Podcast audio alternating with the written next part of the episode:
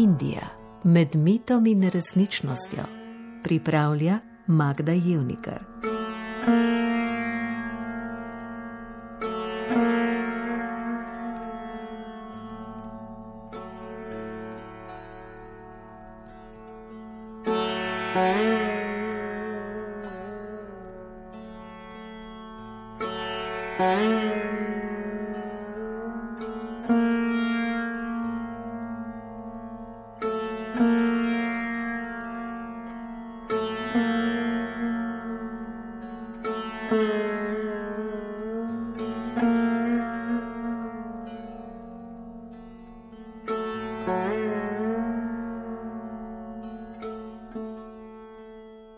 Zadnje dni potovanja po Indiji sem preživela na severu, v zvezdni državi Himachal Pradesh, točneje v dolini Kangra. V raznih virih sem za to področje našla oznako Mali Tibet, ime, ki ga običajno rabimo za Ladak. To lahko ustvarja zmedo, vsekakor pa opozarja na pomembno dejstvo, da so se tu naselili številni Tibetanci, ki so po letu 1959 sledili Dalaj Lami v izgnanstvo. In še eno zadrego s poimenovanjem naj tu pojasnim. V tej dolini sta najpomembnejši dve naselji: Daram Šala in le nekaj kilometrov oddaljeni Mekleot Ganč. Vsako naselje ima svoje ime, tudi zaradi njune bližine nekateri viri imenujejo Mekleot Ganč, enostavno zgornja Daremšala. V obeh krajih pa je nekaj zanimivih stvari, tako da si je treba obe vasi obvezno ogledati. V prejšnji oddaji sem se osredotočila na Mekleot Ganč, kjer je Dalajlamova rezidenca, pomemben samostan s templjem in pa živahna središčna ulica s tibetanskimi trgovinami in številnimi turističnimi nastanitvami in ponudbami za trekinge, tibetanske masaže in razne tečaje. Zdaj pa se premaknemo v drugo vas.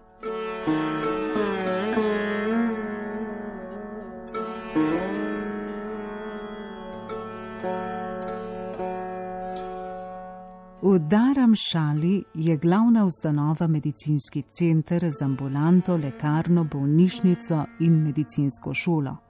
Sem spada tudi muzej, v katerem je predstavljena tibetanska medicina.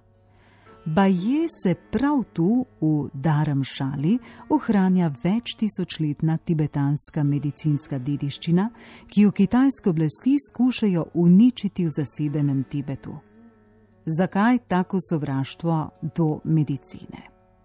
Odgovor sem poiskala v knjigah in revijah in odkrila zelo zanimiv članek, v katerem magister Ralf Čeplak Mencin razlaga, da je tibetanska medicina, citiram, prepletenost religije, misticizma, psihologije in racionalne medicine. Avtor članka navaja, kaj vse je v tisočletjih izoblikovalo tibetansko medicino.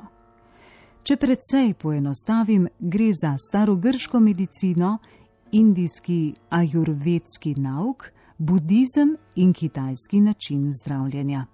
O tem so ohranjeni temeljni spisi, pomembno vlogo pa ima učitelj in najmanj sedemletno učenje, teoretsko in praktično. Pred kitajsko okupacijo Tibeta je bil v vsakem samostanu lama, ki je bil zadolžen za zdravljenje. In ker je bilo samostanov na celotnem ozemlju okrog 6000, si lahko predstavljamo, kako kapilarno je bilo organizirano zdravstvo.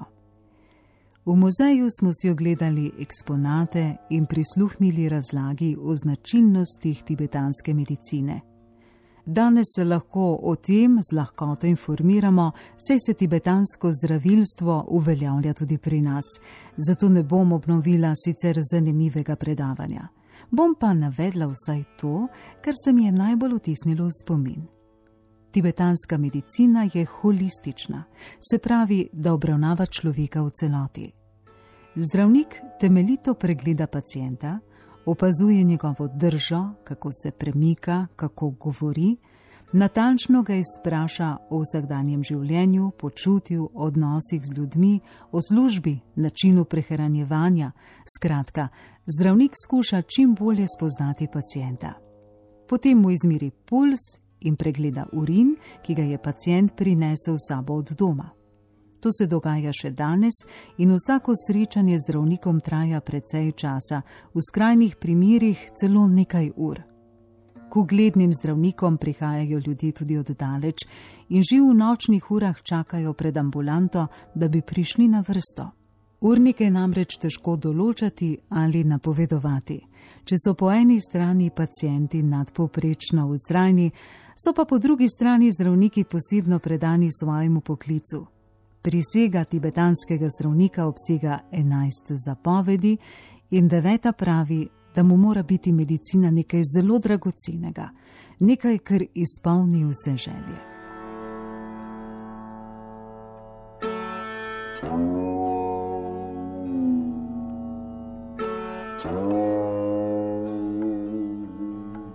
Diagnoza je pomembna, temu pa sledi terapija, ki je raznolika in razčlenjena.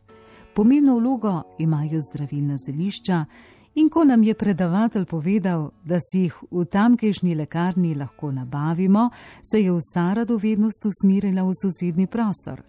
Mislim, da si bo prodajalka dobro zapomnila slovenske kupce. Predavatelj je bil seveda zadovoljen, ni pa nam pozabil priporočati zdravega načina življenja in uravnotežene prehrane. Tudi ta izkušnja je bila dragocena in je postavila pod vprašaj marsikatero a prioristično zavračanje tako imenovane alternativne medicine. K sreči se v zadnjih 60 letih poznavanje tibetanske medicine širi po svetu, morda tudi prav zaradi dejavne tibetanske diaspore. thank you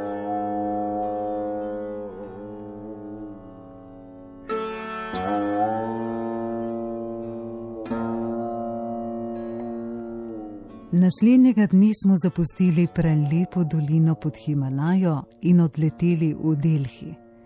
Do trenutka, ko smo se pripeljali na letališče, je šlo vse gladko. Urniki, prevozi, ogledi, hoteli, razlage, vse je potekalo usklajeno in po načrtu. Na letališču pa smo doživeli nekaj nepredvidenega. Obvestili so nas, da je let v Delhi predstavljen za nedoločen čas. Zakaj? Zaradi gostega smoga je bila vidljivost tako slaba, da so morali vse lete v prestolnico odpovedati. Na malem letališču v Darem šali so potniki mirno sprejeli novico in vsak si je poiskal primeren način za preživljanje nepričakovanega prostega časa. Jaz sem bila zaradi vsakodnevnega zgodnjega ustajanja že na tem, da se udobno navestim na fotelju in zaspim. Takrat sta se mi približala gospa in gospod in me prosila, naj se malo stisnem, da prisedeta. Seveda sem jima ugodila. Že v naslednji sekundi me je gospod nagovoril, odkot ste doma, kje ste bili, kam greste, kakšna se vam zdi Indija. Čas je dobil drugačen ritem in že po prvih stavkih se je v pogovor vključila žena. Postavila sem ji veliko vprašanj o Indiji in ona je odgovarjala premišljeno in natačno. Kakšna sreča! Gospa je bila enako stara kot jaz, iz Delhija z možem se je vračala domov po krajših počitnicah v hribih. Tudi ona, glej na ključje, ima dveh črki kot jaz. In tu me je prepričano opozorila, medve ima res hudo zahtevno nalogo, da poiščeva primernega moža za hčerki. Takrat jo je mož prijel za roko in ljubeznivo rekel: Jaz imam res veliko srečo, da te imam za ženo. Priznam, da me je stavek, ki ga je spremljala nežna kretnja, ganil. To sta opazila in si moje rožene oči razlagala po svoje. Poskusila sta me pomiriti, rekoč, da bom gotovo tudi jaz znala poiskati dobrega in ljubečega moža za hčerki. In potem smo si izmenjali mnenja o tem, kakšna je vloga staršev, ali je prav, da poročena ženska hodi v službo, ali ne bi bil čas, da odpravijo kaste v Indiji. Kmalu je pogovor potekal le med gospo in mano. Izginile so razlike v jeziku, prepričanjih, izkušnjah, načrtih. Gospa mi je brez obotavljanja pojasnila svoje stališča. Kastni sistem je odločno zavračala, čeprav je pripadala najvišji skupini v družbi. Prepričano je zagovarjala žensko enakopravnost, ljubila je kulturo, posebno likovno umetnost, rada je potovala in hčerkama je omogočila študij na univerzi. Ena izmed dveh je bila prav takrat na izpopolnjevanju v Kanadi. Z možem se je vse življenje dobro razumela in oba pripisujeta hindujski viri najvišjo vrednost. Marsikaj jo je v indijski družbi motilo, optimistično pa je trdila, da se stanje izboljšuje. Ko so napovedali odhod letala, se nisva mogli načuditi, da sva se tako dolgo zaklepetali. Prisrčno sva se poslovili, kot da sva si povedali najzaupnejše stvari. Kakšna sreča me je doletela, da sem spoznala tako zanimivo in zgovorno gospo, pa še na koncu potovanja, da sem imela dovolj snovi za pogovor.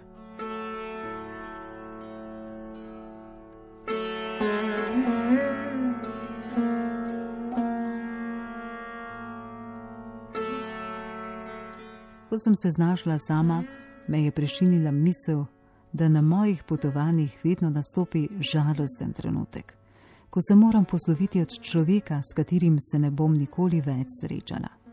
Po eni strani vem, da je bil skupni čas prelep, pravo presenečenje, zato bi morala biti s tem zadovoljna.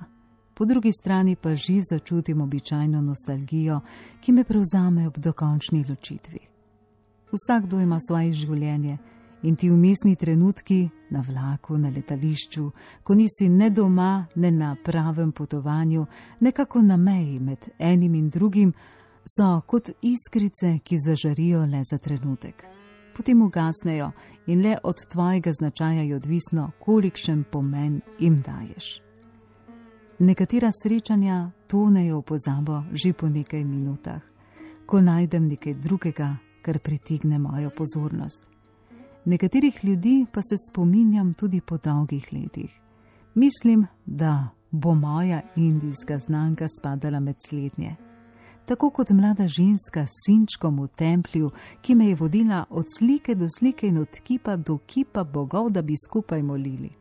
Kot desetletni fantek, ki se je na vse kriplje trudil, da bi mi kaj prodal, pa sem mu svetovala naj gre komu drugemu, ker bo zagotovo z njim uspešnejši. Njegov odgovor pa je bil: Z vami lahko vadim italijanščino in to me bolj zanima kot prodajanje spominkov. Tako se bom dobro naučil jezika in ko bom lepo govoril, bom prodal še več stvari. Nekaj, presenetljivo pametno razmišljanje za desetletnega dečka. Seveda sem po tej očarljivi izjavi kupila pri njem komplet desetih kemičnih svinčnikov.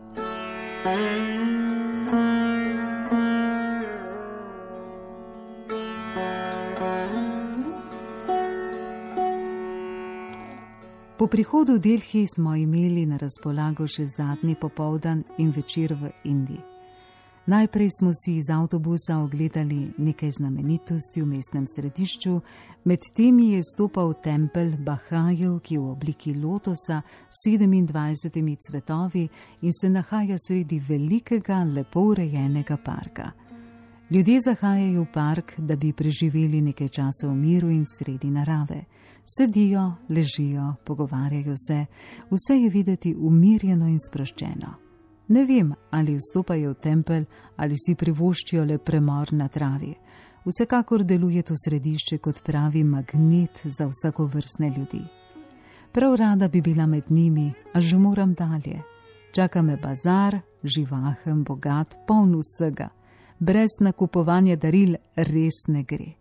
Potem še večerja, zadnja indijska večerja. Zdaj že naročamo hitro in odločno, se smo si nabrali dovolj izkušenj. In ob tem zadnjem večeru me prevzame nekakšna žalost, saj je potovanje pri koncu in ne vem, kdaj se bom spet vrnila v Indijo, v deželo baru in vonjav. Potrtost ob slovesu najbolje podaja glasba, saj raga Marva, raga zatona, raga pričakovanja in tesnobe, še najlepše sintetizira mojo indijsko izkušnjo. In kot mi je v Delhiju izrekel dobrodošlico sitar, tako se od mene poslavlja surbar, njegova večja in globlje zveniča različica. Krok se je na zadnji sklenil. Naslednjega dne, spet na vse zgodaj zjutraj, pa domov. Ja, z veseljem domov, kajti na koncu vsakega potovanja je najlepše prav to, da se vrneš domov. Thank you.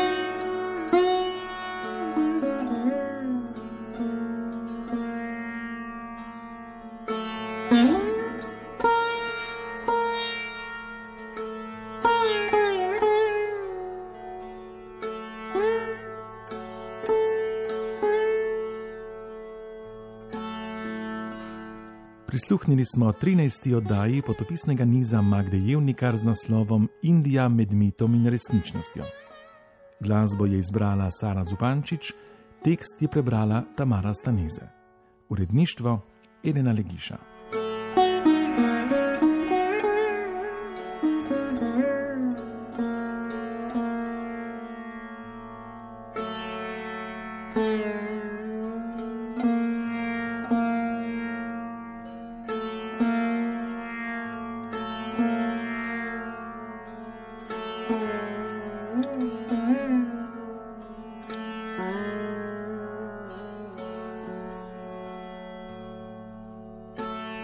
嗯。